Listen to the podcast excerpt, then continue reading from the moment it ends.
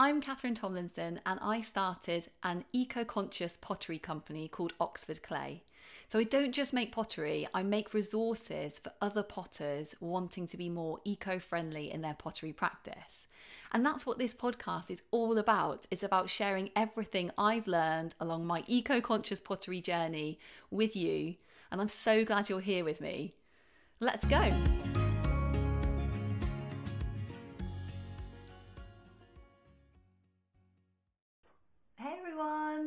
Welcome back to the Oxford Clay Pottery Podcast. I'm Katherine, and uh, today we're going to be talking about um, a simple three step process, three step framework you can apply to find out the kind of ecological and social impact of any pottery material. Um, okay, so the reason I've recorded this episode is because when I first started trying to kind of understand the environmental impact, environmental social impact of my pottery practice, I found it so hard to find out like about the materials I was using and also like how they impacted um, you know on the environment or like the places where they were mined.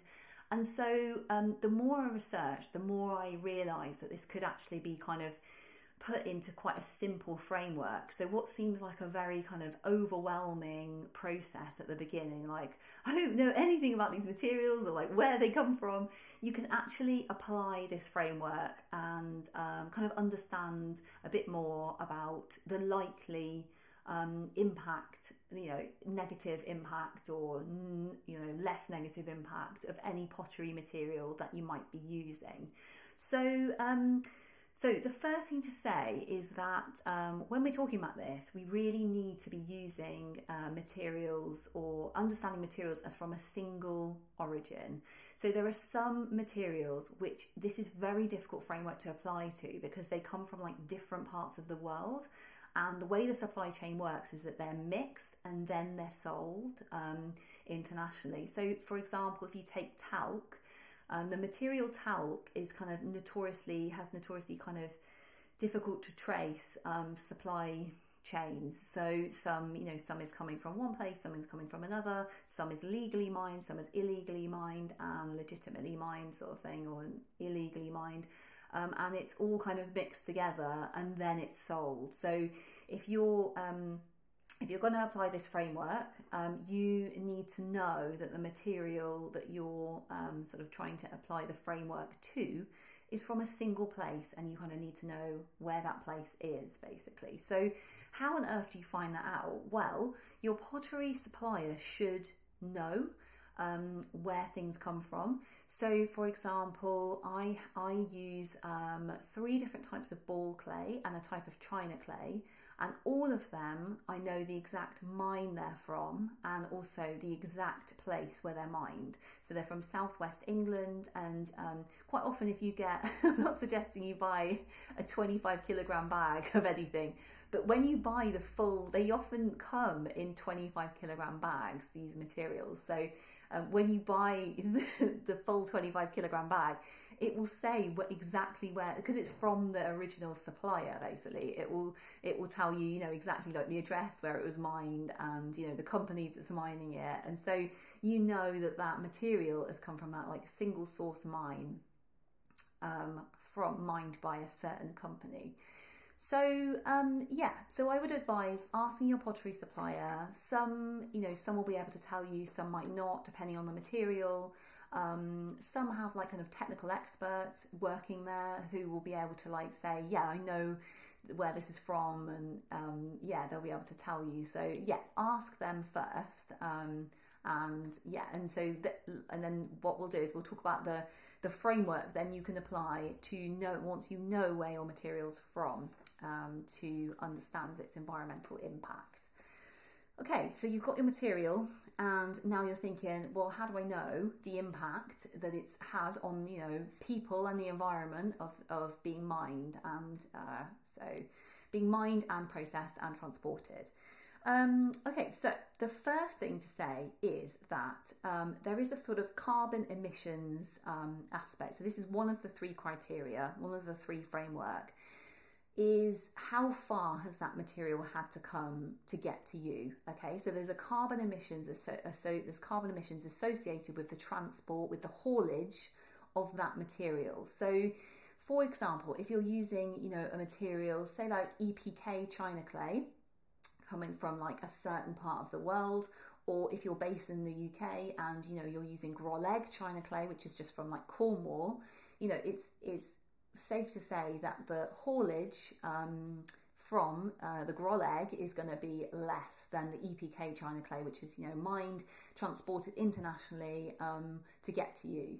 So that's the first part of the framework. How far has that material had to come? Is there a material you know closer to you that you could use, basically? So that's the first part of the framework. Okay. The second part of the framework is that um, you want to look at um, what is the regulatory framework of the region in which that um, that material is mined. So, if a, if an area has um, sort of good levels of regulation, if it's got um, robust regulation that's in its kind of civic structures, um, you know, that's able, or if it's in its legal structures, and if it's got civic structures that are able to um, uphold the regulation, then chances are, you know, the environment will be protected. People mining that material will, will be protected by health and safety legislation. Um, you know, the, yeah, the environment, you know, it will be protected from the mining companies, and you know, there might be legislation that means that mining companies have to do mitigation work. They have to make sure they're protecting the environment as they mine that material. So, what is the level of regulation? Um, in that region. So if the if the level of regulation is is weak or if they don't have the civic structures in place to enforce regulation, then that's problematic. So if for example, you know, there's a lot of artisanal mining in that sector, which means that like people are informally mining, they're not protected by health and safety legislation, they're self employed, they don't have to use, you know, sort of health and safety equipment. There's um, perhaps child labour in that industry as well. Um, those um, those indications, um, you know, where there's a weak regulatory framework or where there's not the civic structures in place to uphold it, that indicates that potentially environmental and social harm could be caused by the production of that material, that pottery material. So, you know, for example, cobalt, it, it has it has problematic. There's a whole episode I've done on cobalt um, and yeah, cobalt has problematic supply chains in that respect. So um, yeah, whereas say like other other materials, say like if they're mined, um, I don't know, in places that have more strict regulatory frameworks, say for example, a country that's part of the EU and the EU um, legislative body, you know, upholding those, you know, workers' rights, environmental protection, um, you know, taxes from mining companies, you know, the kind of um, the kind of practices they're allowed to use. Um, those those things will uphold the protecting the environment and protecting people. Okay, so regulatory framework is the second part of this kind of um, framework to assess the harm of pottery materials after haulage and transport. So the third thing that you need to look at in terms of um, the the framework to assess the environmental impact of a pottery material is the energy mix of the region where the material was mined. So, different regions, different countries have different ways of getting their energy. So um, some countries will use more renewable energy, and some countries will rely more on like fossil fuels to um, get the, the energy for their national grid, basically. So um, generally speaking, if um, if a country, if a region is using a lot of fossil fuels, that will generate more kind of carbon emissions, perhaps air pollution, you know, more than um, a country which is using much more like uh, renewable sources of energy.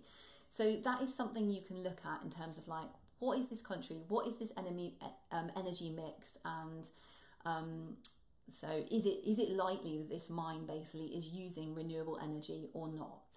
Um, so um, just a kind of slight caveat to that, a slight complication is that if a mine is very remote, um, then it can actually use um, sort of a lot of fossil fuels because it will be kind of like off grid. So um, it could be maybe using, you know, diesel for haulage or for powering machinery. Um, and conversely, some mines that are very remote also use, um, they, they create their own energy by renewable sources. There could be like solar power. So, like some remote mines, like for example in Australia, um, they can be using like remote, um, they can be using renewable uh, energy sources because they're so remote, they can't get, um, you know, enough fuel basically to to power their um, machinery on the mine. So that is that is a slight caveat to that. But um, if you want to like sort of read more about this framework, I've actually um, I've actually detailed it in Eco Conscious Pottery Glazing, that book, um, which you can get from the Oxford Clay website or you can get it from Amazon as well. And it just goes through the framework and also, you know, some really good like sources of information um, if you want to look up the um, energy mix of a country. So I'll actually put how I found the energy mix of a country. I'll put that in the show notes because there's a report that's produced every year and you can just look it up basically. It's very easy to find that information. Um, yeah, okay, so let's have a quick recap. Um, so, like, you've got a pottery material, you're like, I don't know what, like, what its environmental, social impact is. Step one, find out where it comes from. Does it come from a single source, um, a single region, a single mine? If it does, then great, you'll be able to do the assessment basically. Step number two, okay, so you need to find that map from your pottery supplier. Step number two is that you want to kind of think about how far has this material had to come to get to me. So that will be a good indication of how much energy has been used for the material to, um, you know, get to where you are. So it could be like, you know, the fuel that was used, um, for example, could be like fossil fuels in terms of its haulage to get to you.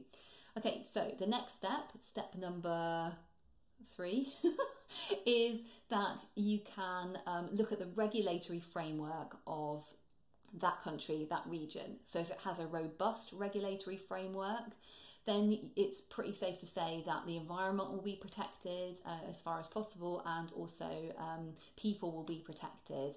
Um, I'm not saying it's perfect, but I'm saying that um, there are there's a big uh, there's a very wide um, range of you know environmental and people protection. So generally, regulation can mean uh, that people people and the environment are are protected. Um, yeah, like I said, I'm not saying it's perfect, but um, it's a good indication that there are at least mechanisms in place to hold people to account, to hold mining companies to account, to hold people who damage the environment to account.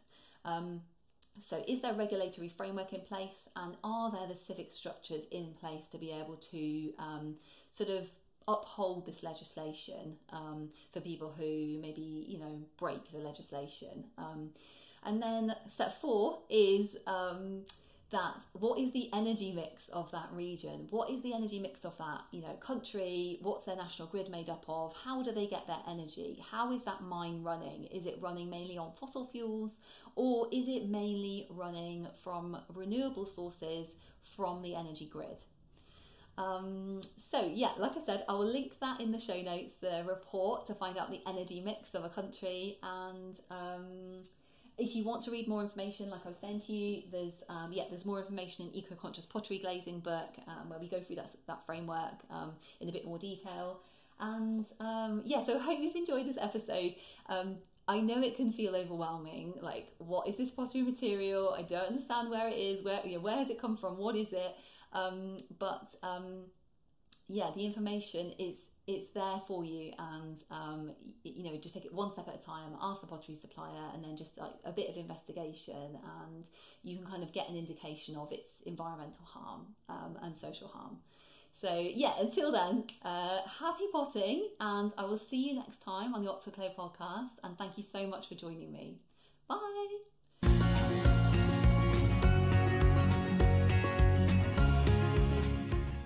So, if you enjoyed that and you're interested to learn more about eco conscious pottery, head over to the Oxford Clay website, which is www.oxfordclay.co.uk. I can't wait to see you there.